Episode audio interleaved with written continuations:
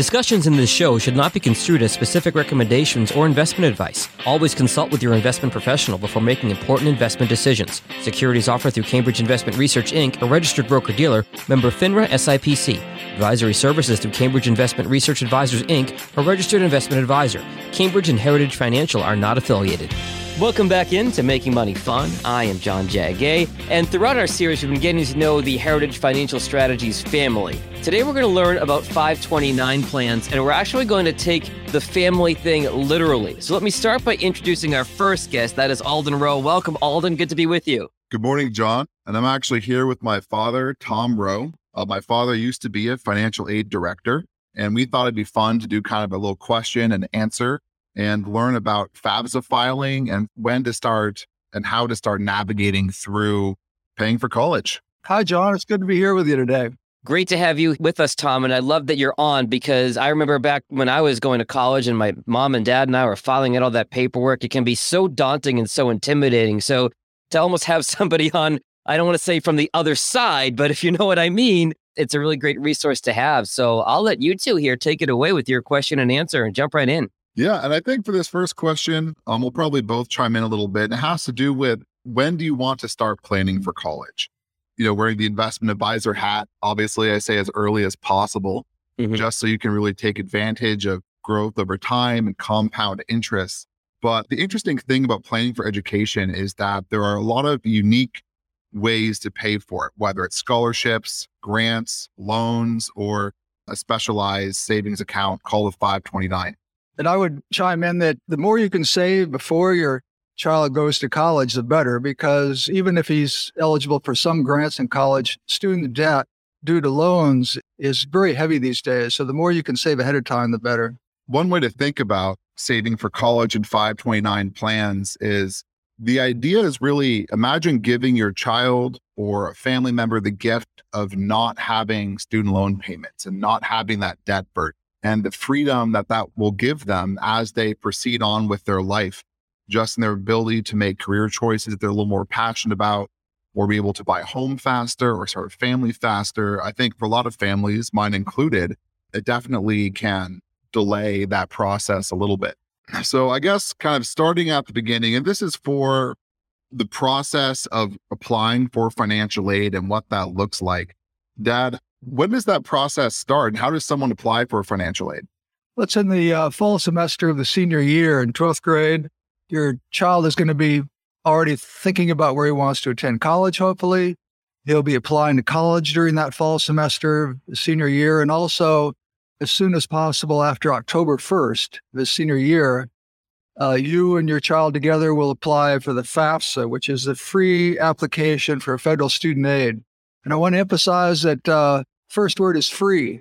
If you are led to a website that wants to charge you money for applying for federal aid, you're on the wrong website.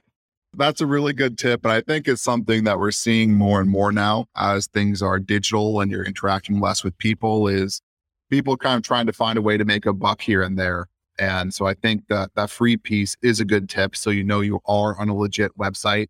I guess another little piece with that too is as you're going online and filling out information, double check the URL. If you get an email, make sure the source is from where you expect it to come from.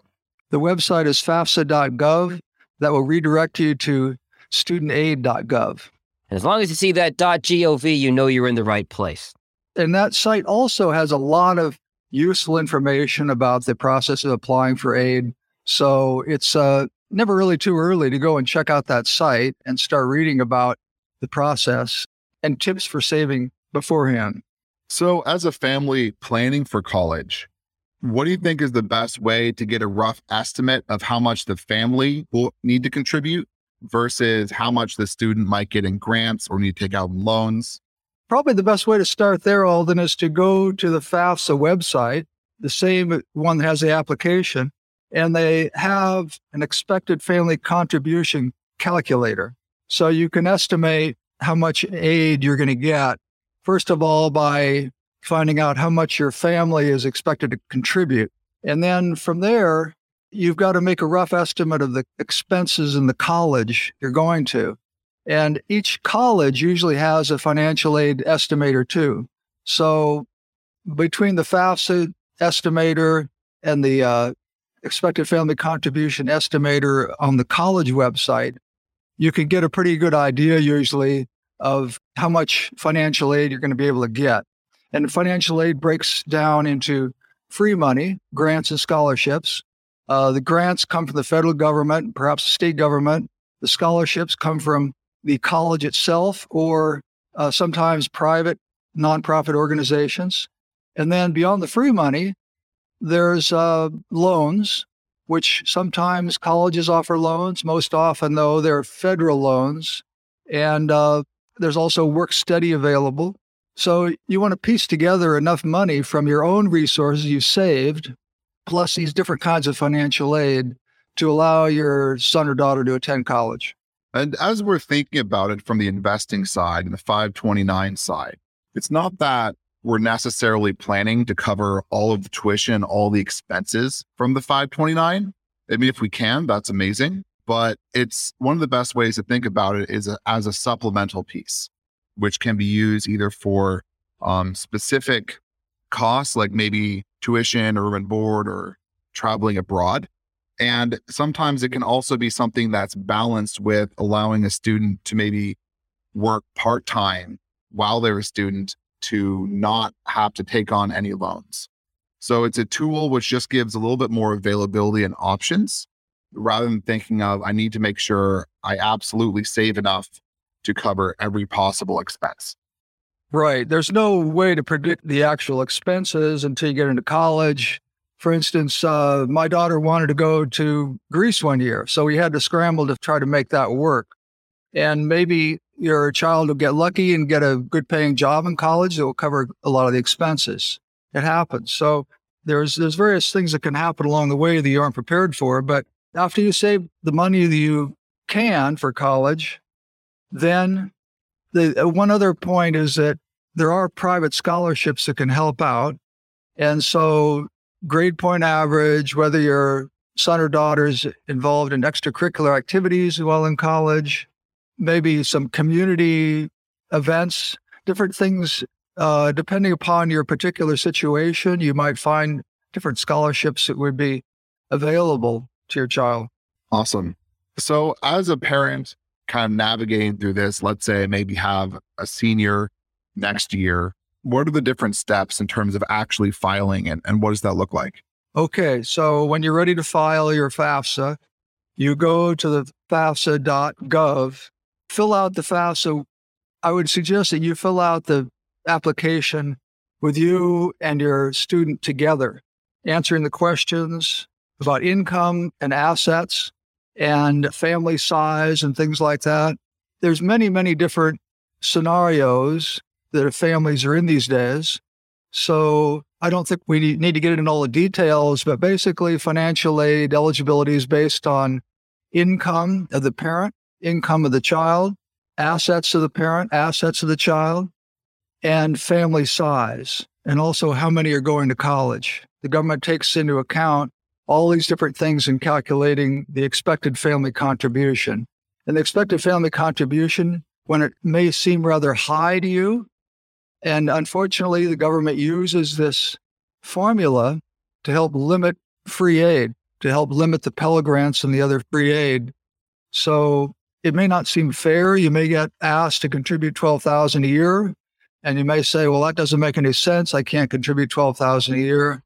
But that's unfortunately the way the formula works. And what can't be covered by need based aid can be often filled in with non need based aid in the form of loans.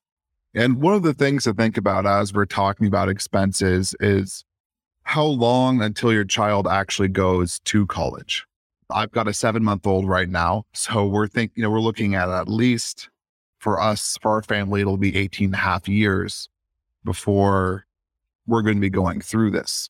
So if we look at the cost of college today, that's not necessarily going to be a realistic goal for almost 20 years from now.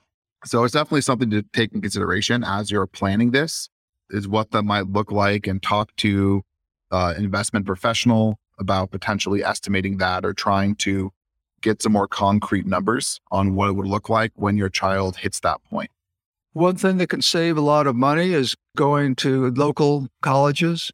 Sometimes families will opt to go to a community college for the first two years to save money and then transfer to a four year college. That saves quite a bit of money. Uh, going out of state is always more expensive. Even to a state school in another state, it's going to be a lot more expensive than to go to an in state public institution. Private institutions can vary a lot in how much they charge. So it's worth looking at different private institutions in your area or around the country, especially if your student has a high GPA. They might be able to get a scholarship to some private college that's more favorable than uh, a local public college. Perfect. And as we wrap up here, Dad, is there anything else that you think is important that parents who are planning for this or will be going through this some point need to be thinking about right now? The thing that's uh, good to keep in mind is that the value of the education, in my mind, is determined by whether your student is really prepared to go to college and wants to go to college, and whether they have a practical plan for college. I, in my years in financial aid office, I saw a lot of students just kind of coming to college because that was the next step and they didn't know what else to do. And that isn't really a good reason to go to college. It's good to have some sort of plan or to do well in college, to find something practical to do, even if it's just a matter of developing their mind. And uh, a lot of people don't end up getting jobs in their major, but to go to college and just kind of mess around and do it for a social occasion, that's a very poor use of money. Yeah, it's, it is a very expensive way to figure out what you want to do. I'm thinking of the movie Van Wilder from a few years ago, where the guy was in college for six or seven years, and that just became, like you said, um, just a, a social tool. I love that point. Some people go to college just because they feel like they should. That's what they're supposed to do. That's the next step. College isn't for everybody, and there are a number of people I know that are very successful that have not gone to college or gotten a college degree. You really got to make sure that this is what you want to do and it's the right move for you before you make this kind of a giant financial commitment to it. Exactly. Absolutely. There's nothing wrong with taking a gap year. A year, if you're unsure, you could take a gap year, mm-hmm. try to get into some kind of work. Maybe you get into construction work and you love it. These days, construction people get paid sometimes a lot more than people who work in offices. So it's worth thinking about your priorities and finding out what you really want to do in life. Yeah. Well, there's also the opportunity cost of, you know, your average four year degree takes four and a half years.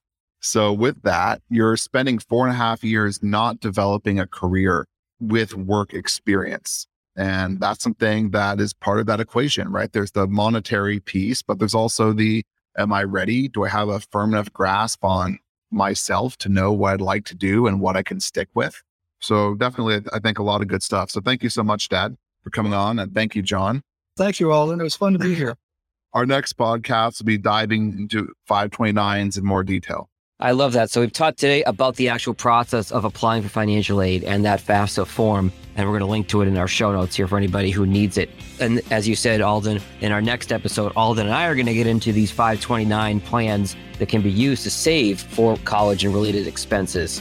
In the meantime, if you want to reach out to the team at Heritage Financial Strategies about 529 plans, about anything regarding you or your family's financial future, you can go online to heritagefinancialaz.com. Again, that's heritagefinancialaz.com, or give the team a call at 480 397 1184. Again, 480 397 1184. All the contact info will be in the show notes. Alden, Tom, great to have you both. We'll talk again soon. Thank you, John. Thank you, John.